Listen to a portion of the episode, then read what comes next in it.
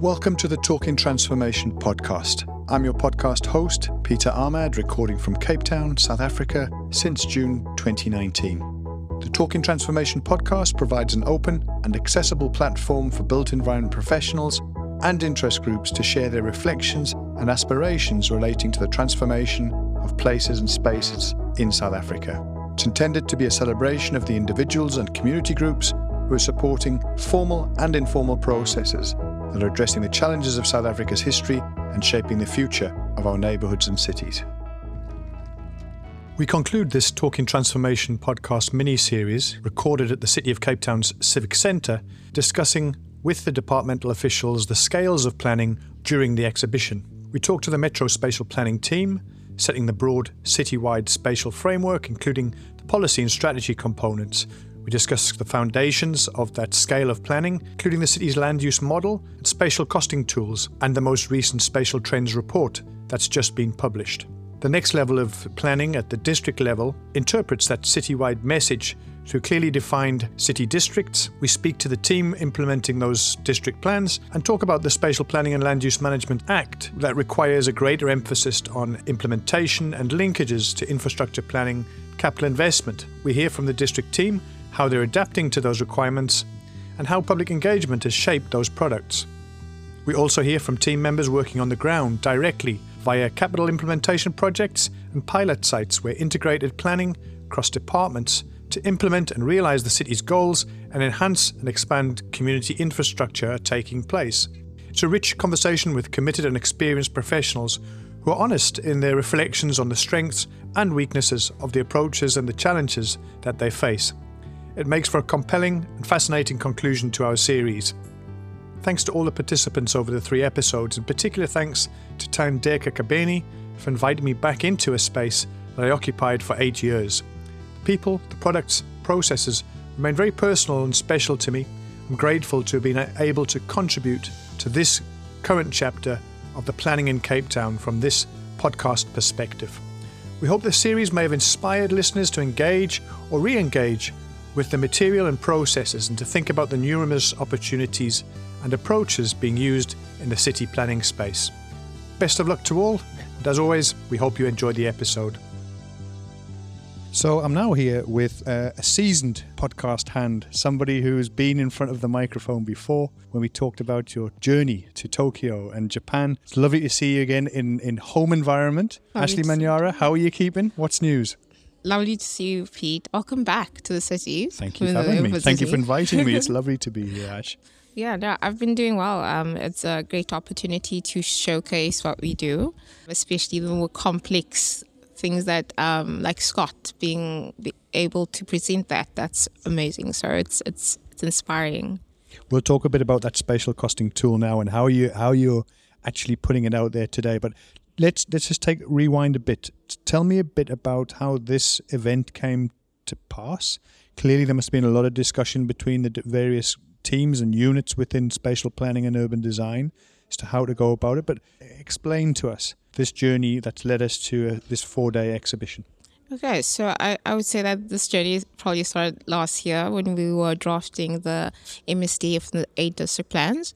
Um, but with the approval this year in January, there was a need to share and extend the message of what the MSDF does, as well as how that's translated into the eight district plans. So there was definitely a need for more awareness to the public.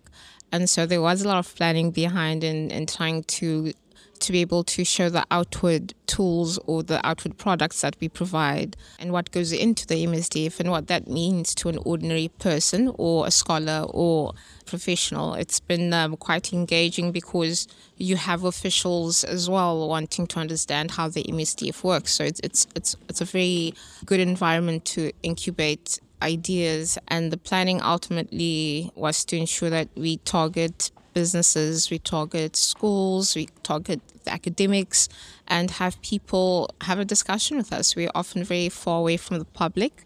I think this is a good opportunity to to get in contact with us. On the one hand, it's long overdue, but second, to see this place full, uh, lots of participants. I mean, there must be over hundred people or more here today. it must give you a great sense of pride in looking back and saying, as you say, sometimes it's really difficult, th- those engagements.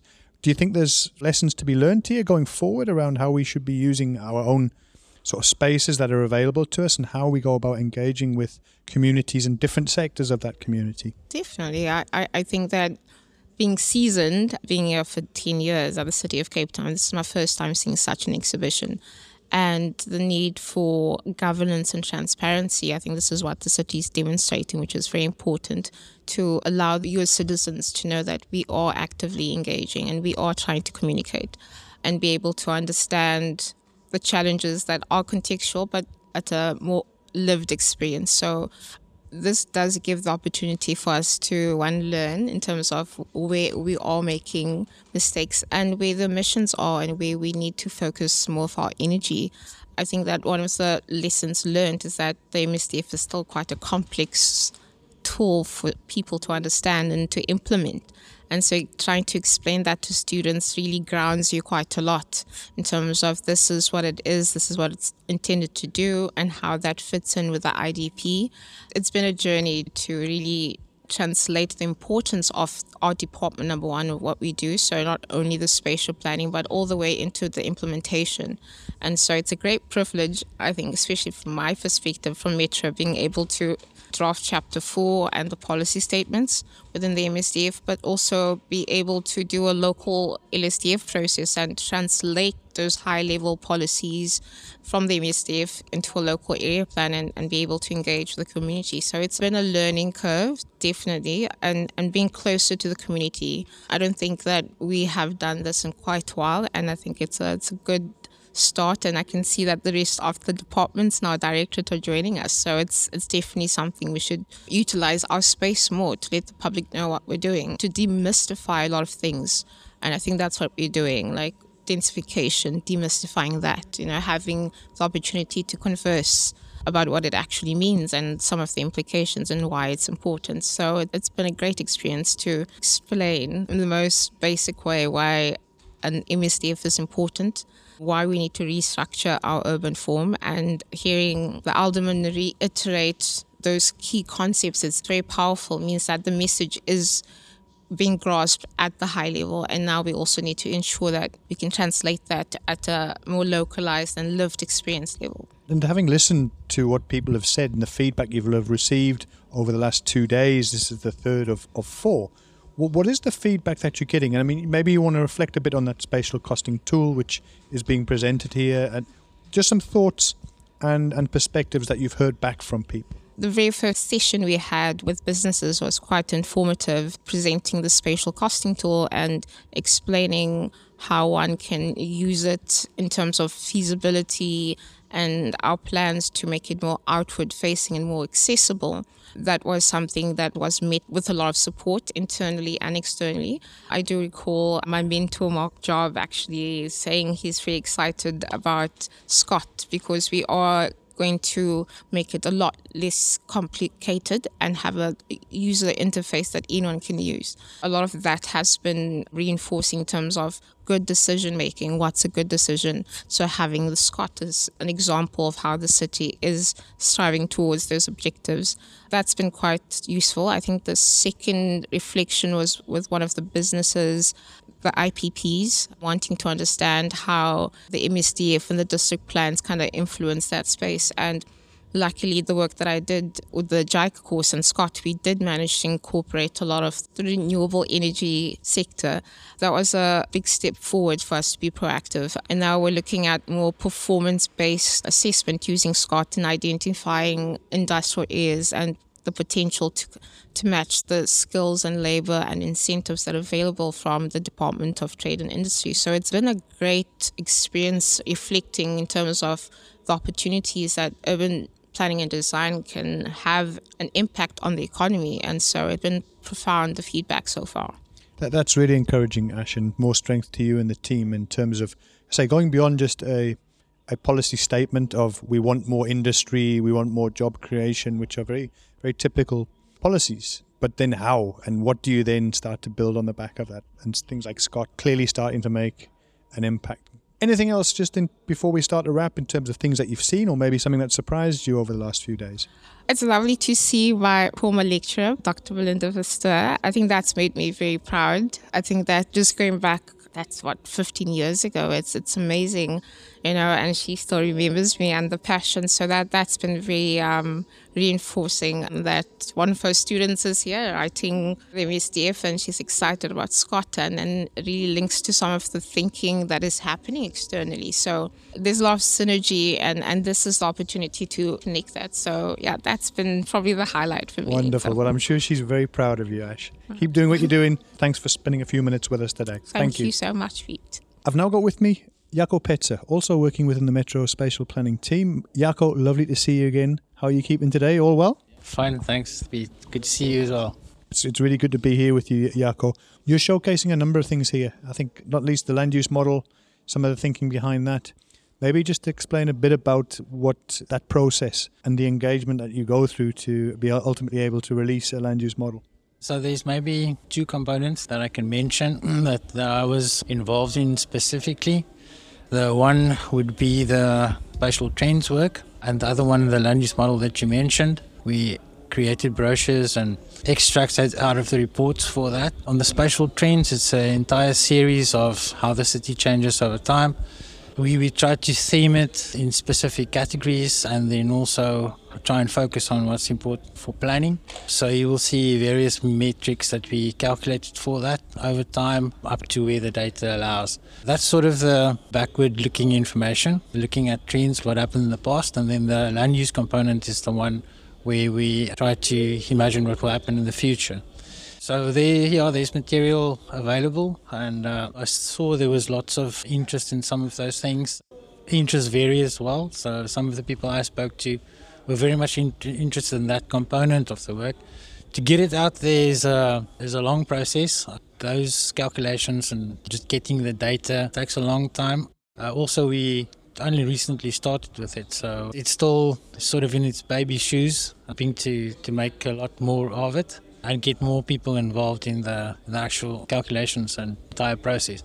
But I think so far, the feedback that we got is that the information is important and it should be shared quite widely with uh, with you know everybody who needs that kind of information. At the moment, we're just finishing up this round with the financial year, and then we'll take it for the next round. I can't let you go without asking you the questions about big data. You've been very much at the forefront in municipal planning around thinking about how to work with very large data sets like cadastral bases, a million or more cadastral units, and then saying, okay, what's the land use behind that? And land use is segmented into many different categories, and before you know it, you've got tens of millions of entries of, of data. How have things improved and enhanced in terms of speed of system or the automation processes that you might have put in place? How is it different to, for example, when you tackled the land use model of say 2013, the land use model of 2023, and is it easier or does it just get more and more complex because the refinements that you're looking to employ? Yeah. Big data is with us, and when you start integrating those data sets, they become big quite fast. We also increase that size because of the fact that we joining attributes to the spatial information. So you, you also have those fields to contend with. What makes it interesting is because you, you're working already with big data sets, and then you have the time dimension, you have the space dimension. So I think over the years, the, the approach has changed a little bit. I think the tools have gotten better as well. Uh, you know, I remember just working on something like a Notepad Plus or Excel. Excel, you can't even handle those number of records. So we, we're thinking about it more from a I would say a spatial data science almost view and employed many of those tools that the data scientists also use. Many of that is available in the packages that we use today. Typically, it would involve something like ArcGIS Pro with a Jupyter notebook and you know like data sciencey tools like pandas. So those help. The computers that, that we use is still okay. We can we can use that. That gets the job done. Uh, as far as the automation is con- is concerned, that's obviously the, the end goal to automate these things as far as possible. If you have to do 30 different indicators and you have to do it on an annual basis, uh, you need to take the automation as far as possible. I think we've made advances in, in that, but like I say, I think for the first time have all the indicators that we want to be looking at. We know what those are, and uh, that is a, was a first big step. Now we can start, you know, really digging into those. There's always the different people who will always have ideas of adding more things. I think we should keep our focus. You know, what's important to us. It will be an interesting space going forward, and what we have at the moment is, is sufficient. Data is getting bigger, yes, but uh, I think we'll manage. I'm really wishing the best of luck with it, Jaco. I'm sure tomorrow in the conversations with the industry practitioners, you'll get a lot of positive feedback. I think there'll be a lot of appreciation for the amount of work that's gone in behind the scenes. It's like lifting the lid on the on the car. Hmm, you yeah. you don't actually quite know what's under the bonnet. Uh, I've I've got a, an appreciation of how much time and effort has gone in there, and I just want to say thanks very much and good luck. I hope the feedback you get is really reflects the the effort that you've put in hopefully get a chance to see you with your honorary PhD before too long on uh, data science and your contribution in this space. All the best Jaco. Thank you. Thank you very much, Pete. I'm now joined by two former colleagues. Lovely to see you both, Margie and Dominic. Really good to have you both here. Representing the district spatial planning team, perhaps you can tell us, uh, first of all, introduce yourself and tell us a bit about the work that you do. I'm Margie Mokot. I'm a planner with the district spatial planning branch, and I work in the Blaauwberg and Table Bay district. We have just completed our district plans, um, which outline the spatial planning for the areas, and we work on a number of local spatial frameworks as well. Um, we do a lot of community participation, and yeah, uh, we like to get out in communities and get everyone's input. And this is a different way of doing it, I guess, with uh, bringing people here to the Civic today. So thanks yes. for that, Margie. Dominic, welcome, sir. Hi, thanks for having me. I'm Dominic Stanford, and I do work in the district spatial planning branch. I work under the Helderberg and Khayelitsha district. Also been involved in various local spatial development frameworks. Yeah, I'm very excited to be here today. Like I said, uh, just to expand on what the department's done is very exciting to say the least. Well, it's very impressive. I've worked in and around the material for a number of years, but to see it all come together and being such a diverse range of participants that you've invited people from the outside as well as showcasing your material this is quite different, Margie, to the public participation that you would have had to do because regulation required it during the MSDF and district planning space. So, what is the sort of sense that you've had around how useful and the feedback that you've been getting from people who've engaged in the last few days? In the last few days, we've had a lot of very good feedback. Um, we've had some real leaders in the field and experts come in and give us input into our plans. We have covered issues like heritage and how that fits in and how we develop the city according to our plans and goals um, alongside other legislation and requirements. And we've had um, interesting discussions around how we can use technology and communications to improve our plans. I'm quite interested in how we can gamify urban planning more and and make it more accessible and, and make all the different considerations available and visible in the way that uh, you did it back in uh, with SimCity and those games, but you know to make it more customizable. So we've had some fun chats around that and just a, a lot of diverse inputs. And the students today have been terrific. I've really enjoyed Absolutely. their presentations. Been very impressive. So yeah, a lot of interesting. Uh, cross pollination that can happen between different industries and different stakeholders. Wonderful. Thanks for that, Margie. Dom, I think relative terms, you're still quite young within this city of Cape Town environment. But tell us a bit about you know your journey to here and what you've heard over this last few days. Just to reiterate, Margie said it's been very, I would say, useful in terms of letting people know what we actually do. Outside of my working times, people ask me, "So what do you do?" I'm saying I'm an urban planner. Oh, what's that? I plan for the city or I plan towns. Oh, what's that? So it's a very complex thing. It sounds very simple. So in this past few days, I've really enjoyed engaging with people actually want to know what urban planning is and to sort of explain to them the complexities yet the sort of subtleness of urban planning. I always say it's a human connection. There was one student who wants to become a chartered accountant and I was wondering, okay, so you're at the urban planning event, interesting. I was like, now it's always wanting to know what, how we develop houses. And then I told him houses is very important, but it's, it's such a layered profession. And then by the end of the conversation, it's like, okay, I might consider doing urban planning. Um, Are you converting people now? I am converting, That's yes. fantastic. and yeah, I just said in the most simple ways, is everything we do and everything we see is a sort of implication or uh, a result of urban planning in some way or another. And I think just explaining things to that sort of simple lens excites me. Um, Wonderful. so yeah, it's been great to say the least, and I'm looking forward to more of these type of events. I'd love to hear what your sort of thoughts were in relation to the district planning process and the public engagement. I think that would have been your first time you would have gone into that at that level of detail. And maybe you just want to reflect a bit on that and your journey in that space. Where do I begin? It's been a big learning, a learning curve for myself as a sort of personal individual. Bringing people together around the table, it's not always a sort of perfect situation because nothing is perfect. Of course. A lot of human elements, like I said, because planning is emotion. I think it goes back to that emotional sort of level. But I, I've learned a lot and I've learned how to sort of engage with the material in a different way, not from an academic point of view, but a more personal level. And I feel like the district planning and MSDF processes has been, it's been run beautifully, uh, to say the least. And yeah, it's been respected as well. I'm looking forward to further engagements, especially when it comes to the LSDF level now Sure. You're going to be. embarking on different more projects that stems from the district plan. So I'm looking forward to further engagements because people are, have slowly they're getting an idea of what urban planning is. So I think it all boils down to that. I've no doubt that even the feedback that you get from these next few days, particularly tomorrow, I think when you're engaging with the practitioners, Yeah. will be really helpful in taking it down that next that next layer in the onion, if you like, peeling off the layers from city down to the neighbourhood. Margie, you've been around, you've, you know this game, you've looked at it with through a Salga lens. Now you've been in with the city for many years. Just your observations and again the feedback that you're hearing from people i- over this last few days. It's been a really fruitful f- few days, but I'd like to also respond to that um, the question you posed to Dominic around the public comment period in the district plans and and in our local spatial frameworks. You know, we started it three years ago and we had a lot of engagement with the usual suspects. So it would be people that are engaged in development practice.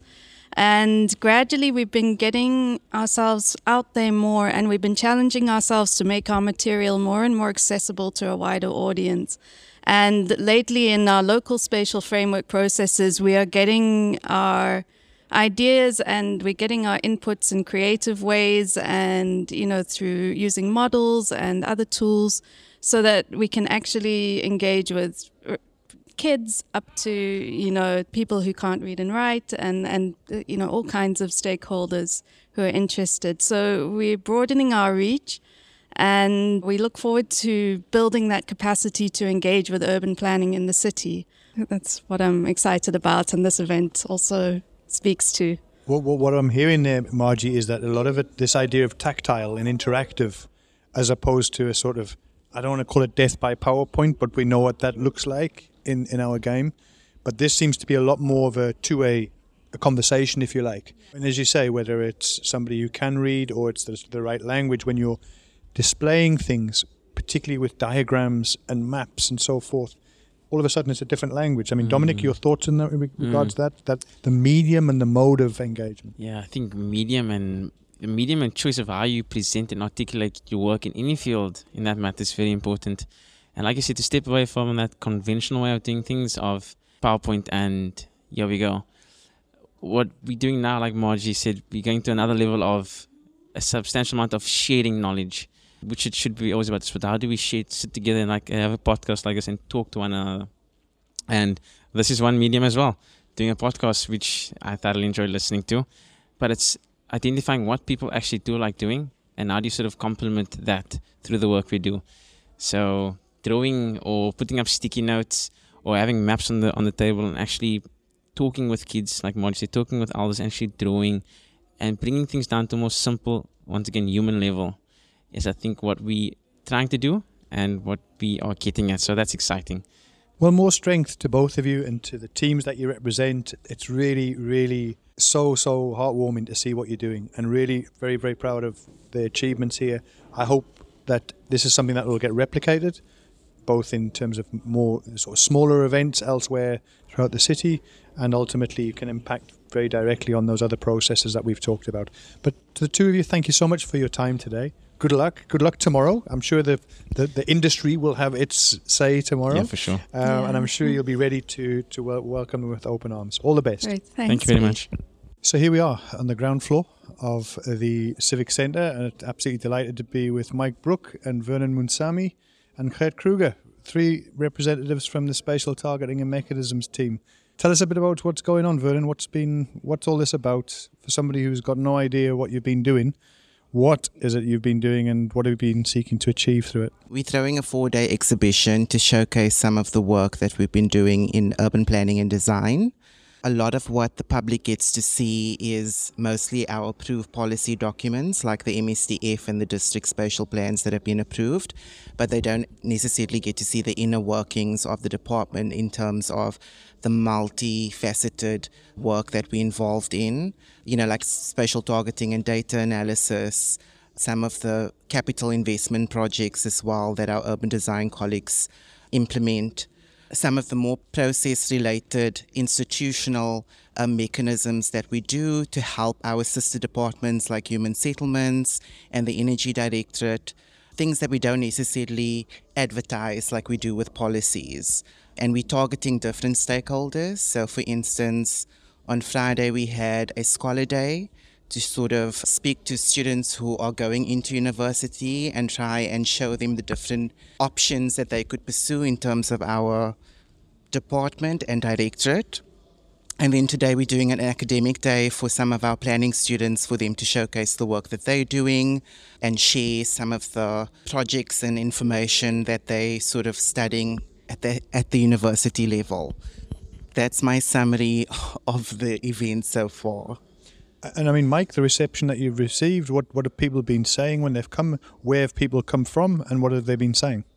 I think people have been generally very positive. It's nice to see everything in one place. I've also, people have commented that seeing the department, so there's different parts of the department together, makes it clearer as to who urban planning and design is. It's always been sort of an amorphous clumping of an organization, whereas now this actually breaks it down into meaningful clusters and how it all fits together. I've just had my um, grandparents come past, and I've tried for years to explain what I do and how it works, and having it all out together in sort of a layout. You can walk them through. This is the MSDF, or this, yeah, the metropolitan spatial policy. You've got the district policies. You've got the local plans. Here's how urban design fits in. There's the landscape branch. There's the urban sustainability unit. How it all fits together. So I think that's been a big benefit of it so far. Today, Vernon, we've got the Stellenbosch University, UCT, University Cape Town, as well as I think the Cape Peninsula Tech.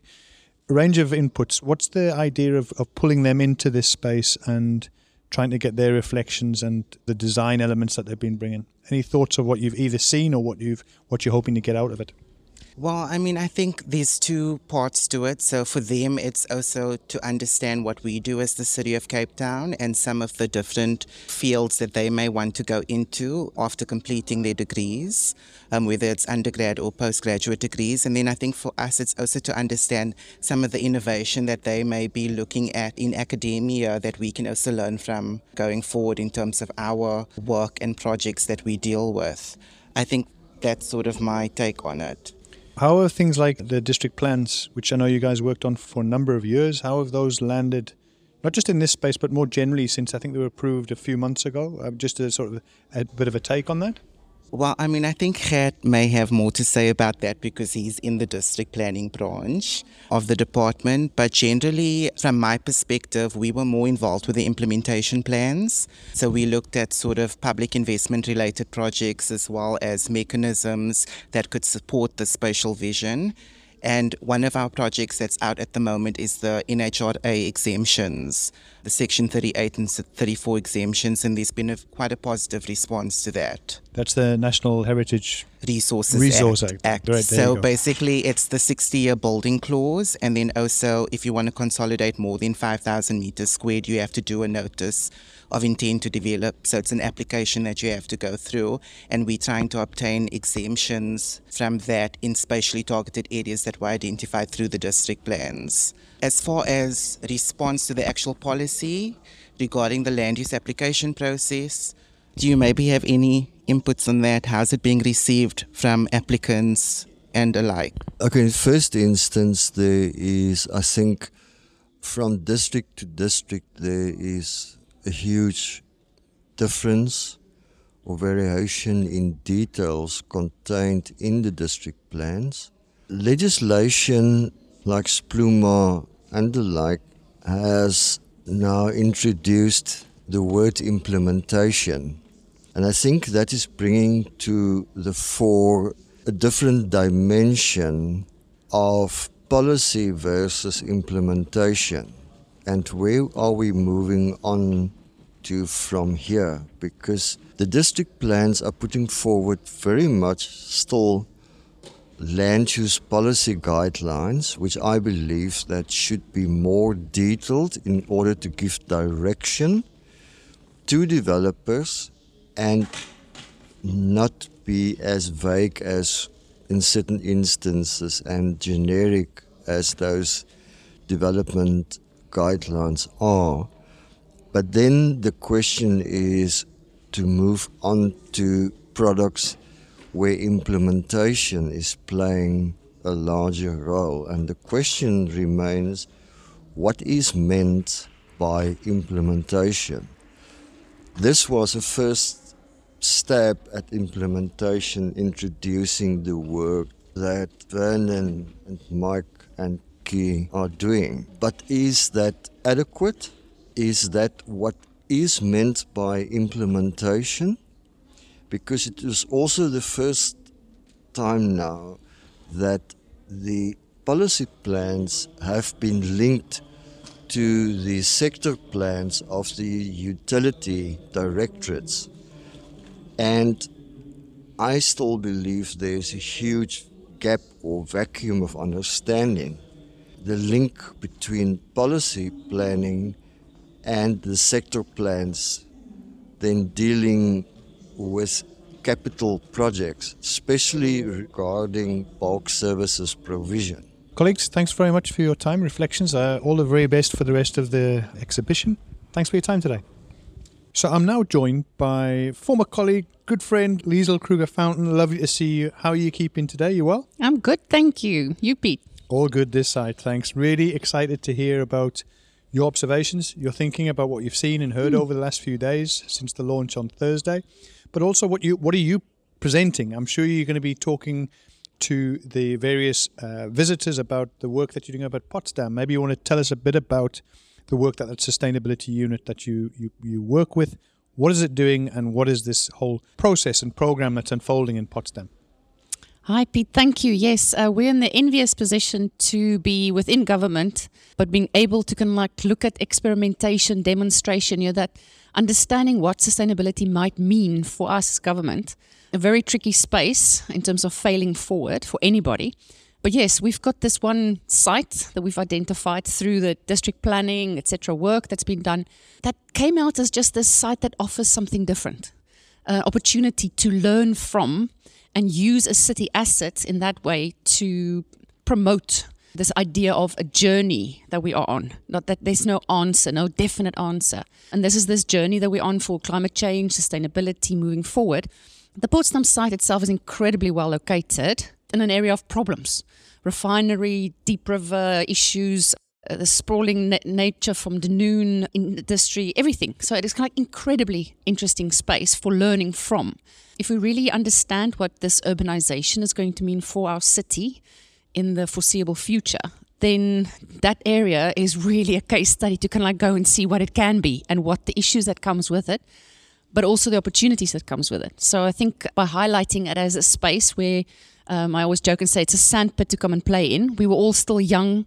When you're young, you're able to think creatively, to not think about the grown up way of thinking of the problems. And then to migrate to what we will call, like to call the site then as a campus, a sustainability campus, where maybe private sector, government, communities, everybody can kind of learn from. Maybe even having curriculums later on that communities can learn from. So yeah, um, very exciting space.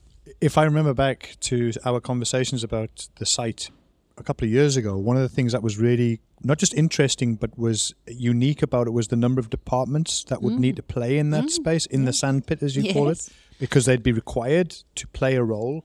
So the idea of a very sort of integrated approach integrated management of Definitely. project management. Do you want to maybe just touch a bit on that of what why so many departments would have to get involved? Yeah. Well, we, we drew the line, the outline of the campus site a little bit wider than just saying an earth. So it picks up on waste management, the public transport interchange that's there, an equestrian center, uh, water and sanitation facilities. So immediately, you know, it brings up that idea of transversal working together, looking at the problem as an integrated problem, not as a sort of a, a separate problems. And through that, actually kind of understanding what the cumulative effect is of things. How could the horses help with manure? That the waste facility with um, compost um, in terms of uh, organic waste can kind of like contribute to composting that the farm can use.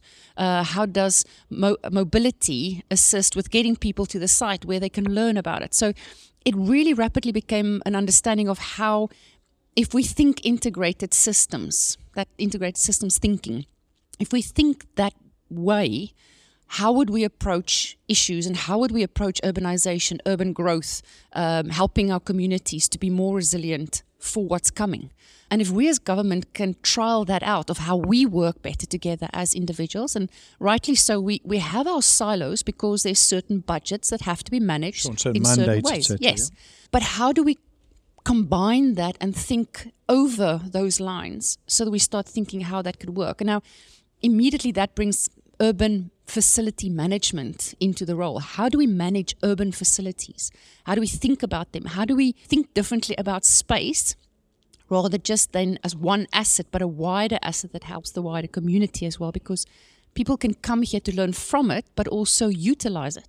So, uh, yeah, that then. Because I mean, I, I guess it's proximity to Dunoon that you've mentioned. Mm, absolutely. Immediately, sort of would be well, if it's available, it would be great for housing, right? Mm-hmm. And I think that's been one of the things that you've, when I say pushed back on, you've looked at it of saying it needs to be more than that. It needs to be a much broader canvas, and as I say, that integration of different elements and that sustainable arc that Oh, is so definitely. fundamental to, to to the work that you do. Definitely. I think the blast zone or the, the chaos zone, crisis zone of the refinery gives us that sort of understanding that this site is not really a housing site. And also, in terms of human settlements housing, you support some people with an element of city making. Our focus in government is a lot on housing and provision of housing, but that infrastructure provision and then also economic and vocational training, empowering our communities. We have millions of people coming to Cape Town for the good reasons. They're coming here to kind of like see a new life, to find a job, to make a life we need to be ready to receive those communities, not just in terms of housing, but also in terms of how we empower them to be able to be good citizens, to be citizens that can actually contribute to the system rather than just be dependent on government in terms of uh, the solution. If we don't work together, we're not going to have a future together. What maybe surprised you in terms of the feedback that you received? And what are the things that have really reinforced the approach that you take? And just your sense of how things have been received, in particular, re- relating to your project. Well, it was incredibly interesting when high level people out there came over and said, wow, is the city actually being able to kind of really get their hands dirty in terms of trying to figure out how to move forward? To be able to play in this experimental space is incredibly fortunate. We know that there's a lot of responsibilities that comes with it, but to showcase that we're playing across scales, trying to integrate the thinking, try to make those policies and strategies that the city always write real in a site and understand how do we make it work so that we are becoming an example for the private sector, for ac- academia, for everybody to work together rather than kind of like everybody in their own little corner trying to make it all work. I think that's the opportunity, and that's what came out of this was, um, you know, sort of support from political sphere, support from our sort of administration, support from the private sector who's excited with us, um, and be grabbed by the arm to, by someone quite high up to say, well, we would love to know more about this because it speaks to more than just one element. It speaks to that real city making, from waste to transport to examples to, you know, there's not a, not an element that we can't learn about on the site. So yeah, I was I was surprised, um, grateful that people are starting to see the, the value that we're trying to bring to it. It's not going to be an overnight thing. It's unlocking it with the community, and we've had really great support from ICLEI um, and from other from the institutions, even the students that came, um, because it's not just Potsdam; it's the wider context, the Dunoon, the kind of like everything that's working together. So, understanding the concept understanding the context and bringing all those things together with communities, the wider fraternity is, I think, a really exciting space to be in. And yeah, we're hoping that everybody will contribute to it as we go forward. I'm sure you'll get some feedback tomorrow from the practitioners. Mm. I know they've always got some interesting perspectives, and I've no doubt you'll find a lot of support in there as well. All the best to you and the team, uh, Liesl. Thanks for spending a few minutes with us today to reflect Thank on that. And before I let you go, just if anyone wanted to find out more about this Potsdam campus, where can people find out more about it, either online or how can they get hold of you? Well, we're starting to go more live with this. With ICLEI, we're proposing to have a stakeholder engagement period in September. So please keep a lookout for that. Otherwise, you can make contact with us directly in the Urban Planning and Design Department, the Urban Sustainability Unit. Just ask for us. And hey, we're trying to kind of work together here. So no idea is too foreign for us to talk to. Okay. Thank you so much for this. Thank you. All the very best to you and the team. Thanks, Liesl. Thanks, Pete. Cheers. We find ourselves with, let's call it, not the last link in the chain, but certainly an important part of the process. Here with Fabio Company from the Construction Management Unit of the Spatial Planning and Urban Design Department. Fabio, how are you keeping today, bud? Ah, thanks, Pete. Thanks so much for the opportunity and thanks for getting us in. I'm doing quite well. As you can see, it's quite a turnout in the exposition. We have got a lot of people going around and asking questions, so we got quite a good turnout. So I'm quite happy to hear all the questions and things that has been asked and all the answers been given. A lot of knowledge and wisdom being shared, definitely from the students and from the practitioners all together. It's a beautiful space to see how practitioners, students, and even the city officials basically in one space cooperate and just have a wonderful discussion about what is happening out there and how we can make the city better. You've nailed it, Fabio. I mean, this is something that I think we could only have sort of dreamt about a couple of years ago, and it's actually happening now to see diverse groups, people engaging on the same issues, planning issues, some of which are quite complex and difficult to touch and feel, others which are very much tangible. And I think that's where your construction management unit comes in, is this ability to translate the high level plan all the way down into the actual ground and actually doing it. And tell us a bit about the work that the construction management team are doing presently. To, to tell you the truth, definitely we have to actually take all the vision, missions, and the dreams that guys have, and all the complexities. We have to basically make it work and bring it into reality, so that people can actually see how the vision is tried through. Currently, in our space, we call the urban development implementation within the unit. We do various type of construction units but we actually do from coastal designs from coastal buildings and infrastructure to buildings in terms of nature reserves and even city of offices blocks etc that we're doing. So a lot of commercial official work that we are doing and a lot of civil engineering work. Some of the interesting spaces of what we're doing is also the landscaping environment where we basically upgrade public open spaces which gives us a, a variety of things that we actually incorporated so we take the whole dream of what we have in terms of urban planning and then we create the reality in terms of it. So it's quite an interesting space because we have to listen to all the philosophical things that is being said and taking the frameworks and policies and procedures that we have currently around um, that people dream about and put it into drawings and then we actually have to take that drawings and push it through to that it actually becomes a project. And as you know, when we're doing project, there's a lot of benefits that we need to consider and a lot of vast and multiple um, stakeholders that we need to consider with all of them having their own interest. So when the ball comes to us, we're getting a hot ball and we actually now have to deal with a vast multiple stakeholders that we have to encounter. And that just doesn't even mean just external external stakeholders, but also internal stakeholders. And as you know, there's variety of stakeholders and especially our communities because we're doing all of this for the communities and for a better city overall. So we want to improve the quality of life of all citizens, and some of these processes are key for that to unlocking even certain things. As you know, things drop down from the node environment into the town planning environment and then to the physical project. So with that being said, we have quite a number of things that we need to consider when it becomes a project. But just having the understanding of the overall of the holistic process is quite key for us. We've spoken this afternoon, Fabio, to planners, to architects, to urban designers, as well as the students in different fields. But from that construction management, I guess it starts to blend another series of disciplines, which almost you're picking up from where the planners left off, the architects, etc. Yes, def- definitely. So where we pick up is basically we have to actually take all of these things that has been said, which is basically the drawings and all the construction documentation that we have, and we actually have to create the physical building with it. So there's a vast of things that we need to consider when we're doing this. And as you just mentioned, is is that there's a different stakeholders or project team members that we have to consider when we drop down to a project. For instance, we have to work with engineers, we have to work with the town planners, we have to work with the architects, we have to work with clerk of works, we have to work with construction managers, and of course our local contractors as well as the subcontractors. So there's a vast of stakeholders within the project that we need to consider. And taking those type of things, including the students that is also working on these projects, that sees actually that the plans or the dreams that we have coming into reality is quite significant to what we're doing. So we actually have to engage with the entire process and make sure that along the process that every single key stakeholder is included and inclusive of all the processes. And as you know, always we don't get it right. There's several things that we miss one or two stakeholders, and then we have to after we'll take them through the process and go and redo. For instance, public participation is one key process that we have to go through when we're going into construction management. And to go through a public participation process, we actually have to take all the plans that we have, the visions of what the buildings or the dreams is of these buildings, and actually explain to them what is the future that's going to hold with them.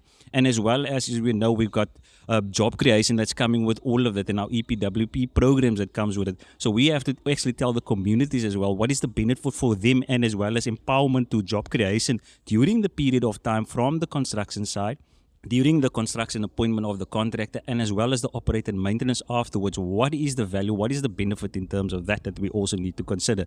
And i think students while they're doing life cycle testing and asset management they bring out a lot of these things that we don't normally see. As practitioners you become blind to the process because you get ingrained with with all the guidelines and process with internal processes. However students and as well as the academics bring that that finesse that I can say that we haven't seen for because they go and do research, they bring out new elements, we get new critical items that we can consider, and that helps us as practitioners to basically go out and improve our construction management sure. and the project management overall. So it keeps it fresh, keeps it keeps, keeps, it keeps the innovation real as, as opposed to the the daily grind of the process, the SEM. I think that keeps us up. I think uh, keep us up and on our toes with our works. As you know, there's a vast of a lot of processes and procedures that we as project managers need to consider, and making sure that the construction goes well, the contract management goes well, and overall the stakeholder management goes well. After all, and with all these new processes, we become the resilient in terms of change management. So we are the for, at the forefront of the change management because we make sure that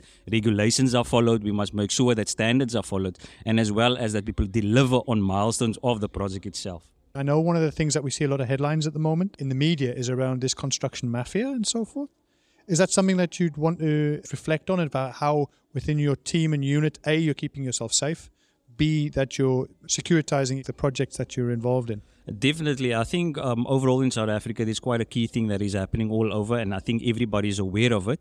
And we're becoming quite sensitized to the, to the fact of the construction mafia. So, what we do in our team is we're well aware when we, we're designing within an area, we make from the town planners, from the visionaries of the project, we make them aware of the local context so that we take all of that into account. And within the city of Cape Town, we have a good security and safety team that is actually trying to develop something that can help us and assist us through the process to make sure that we have the correct safety and security processes within our, our documents for the construction team to be safe. But overall, safety comes first, and we always stick to that principle. Absolutely.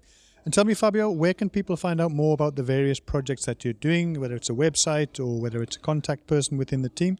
They can find us on the City of Cape Town website and as well as they can contact ourselves within the urban development space. You will find all our details on the City of Cape Town website.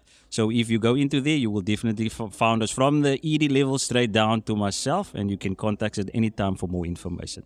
Can't thank you enough for your time this afternoon, Fabio. To you and your team, keep doing what you're doing. You're making a big difference or making a big difference to the communities that you serve.